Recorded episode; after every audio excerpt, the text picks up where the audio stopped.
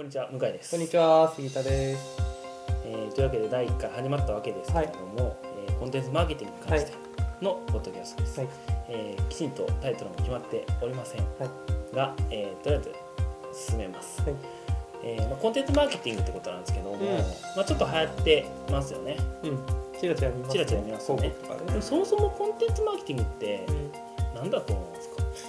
コンテンツマーケティングは、なんだろうな、本当にざっくりだと、あまあ、コのーンテンツを使ってマーケティングするんですね。はいやそのまんまです。コンテンツとはっていう話になるけど。そうですね。コンテンツとはって話なんですね。そもそも僕はウェブの業界にいたことがあるのでその時はやっぱりそのページうん。ウェブページの中の内容こういうコンテンツうん。例えば、えー、とブログ入れようぜとか、はい。は商品紹介入れようはいはい。ぜっていうのをコンテンツっていうのにはいはいはい。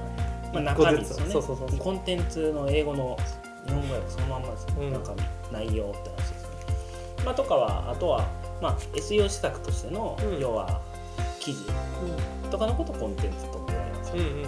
まあ、あとはセミナーとか、うん。まあ、いわゆる情報商材というか、オンラインコンテンツみたいなのもコンテンツって言われますよね、うん。まあコンテンツマーケティングのポッドキャストの中でうん。のコンテンツと何かっていうと、まあ、ご自身の知識だったりうん経験だったり、うん。専門性に基づいた、まあ、お役立ちうん情報？情報。はいはいはいはいはい。と定義します、はいわかりました。その前提で話を進めます。うん。でもう一回もう一回言ってもらって。えっと ご自身のうん知識や経験やうん専門性に基づいたお役立ち情報、誰にお役立つ情報？あもうそれ大事です。うん。顧客です。逆にお役立つ情報。そうそうねはい。そそこら辺にいるいるに役立っても何の意味もない。ん。で、うん。はい、顧客に役立つ。なるほどね。うん。そうそう。言いたいことを言ってるわけではない。あそうそうですね、うん。言いたいことを言うのはもう壁に向かって話しかけるようなもんなんで。そうだね。そう。それは意味がないきちんとお客さんに向き合って役に立つことを伝うんうんえる、まあ、そういうわけですね。じゃあ今回はどういう人にこのポッドキャストを聞いてほしいかって話をまずさ、うん。そもそもしたいと思うんですけど、まず一つは、まあ、すごいシンプルにうんコンテンツマーケティングをやってる人ですね、はいはいはいはい。やってる人だったり、うん。やろうとしてる人うコンテンツマーケティングいいらしいやんみたいんうんなのを聞いたことがあって、とりあえずやってみようかなっていう人たちうんと、うんうんいやそうでもないよっていう人たちはどういう人かっていうと例えば競合にどうしても打ち負けちゃうとかコンペとかね、はいはい。とかあとは競合との競争の中で価格競争に陥っちゃうとうんうんか、あとは、えーまあどうしてもこっちからも攻めアウトバウンドの集客の仕方しかない。うん。うんうんだからいつまでたってもテレアポしてますとか、まあ、広告費を大量に出してその来る。それもまだましか、まあ、でもテレアポしてるとか紹介、うん。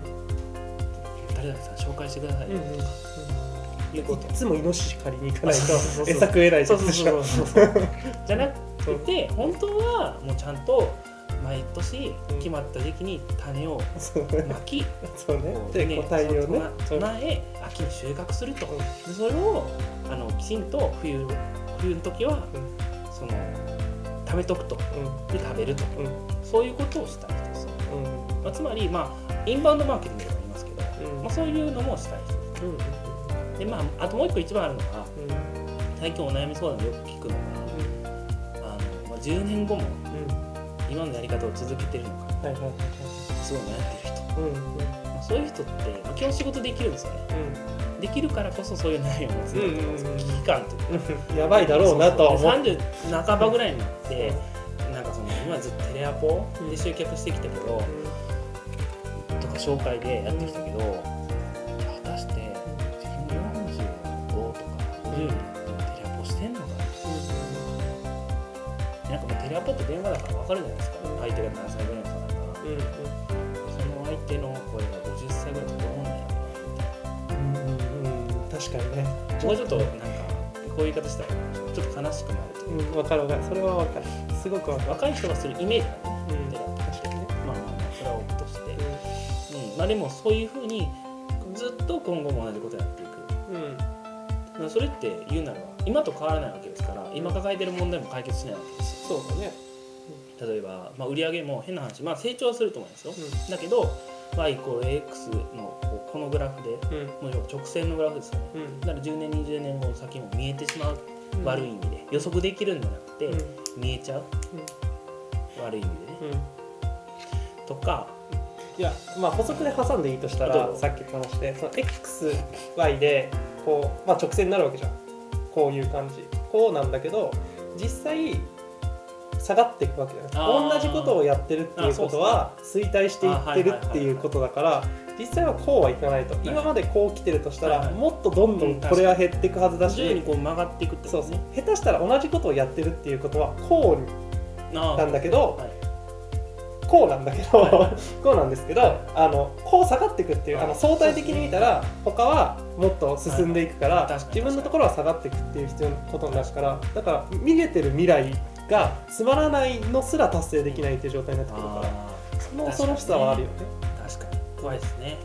それにめっちゃ挟めたい小ネタあるんですけどそれはまた別の時にはい。はい。うん。確かに。えでも実際あるのが、うん。あのーまあ話として例えば経済学マクロ経済の教科書にあるのが、A という国と B という国があって、うん。B という国が1%ずつうん。伸びていくんうんですって。で A という国が全く成長率0%だったら、100年後には B が2倍になったんですよ。ああはいはいはいはいはい。でもうこういう、まあ、その数字の話だけじゃなくて実際を見てるから余計思いません。うんうんうんうんうん。どこ本当にどことは言わないですけど、ね。まあ、きちんとしてるところうん。コツコツちゃんとマーケティングまあコンテンツを使ってマーケティングをしてる会社とその一発当てるってことをひたすらやってる会社、ね、どうなったかってなったら売上で言うとね、まあ、数年しか経ってない差ついてないはずなのにうん。売上20倍ぐらいつ差ついてますよね社員数うん社員数は20倍じゃないか5倍とかですよ利益率が社員1人当たりの利益率がそのぐらい違うって話ですうんそうだよねコツコツ大事だよねこれ苦手だけどねい。やいやそれはできるためにやるんです、はい、もうやるしかないです、うん。はい。そうまあそういう話で、うん。まあそういう感じでですね。という話です。まあ本当にあのまあコツコツ苦手って言わはりましたけど、まあ、先を見据えてきちんと行動できる人とかが、まあ、ぜひ見てもらえれば、うん。すごい今チャンスなんでブルーオーシャンじゃないですけど。うんうん。いやでもだって、まあ、コツコツ苦手とはいえ後々コツコツしなくていいためにコンテンツ作っておくっていう話はあるじゃん。一発一発でかく。出るためにもコンテンツはやっぱり作っておくべきだと思うし 全てにおいてコンテンツ大事っていうことです。よそういうことです。はい。わかりましたでしょうか？まあこんな感じで進めていきたいと思います。まあ、というわけで、まず最初、1回目は、まあどういう人がコンテンツマーケティングをやった方がいいかっていう話をしました。で、2回目以降はですね、まあ、そもそもじゃあコンテンツマーケティングもっと具体的にどういう話になるのかなって話をしていきたいと思います。はい、というわけで、ありがとうございました。ありがとうございます本日の内容はいかがでしたか？今すぐリンクをクリックしてあなたの課題を解決するコンテンツマーケティングのヒントを無料で手にしてください。お待ちしております。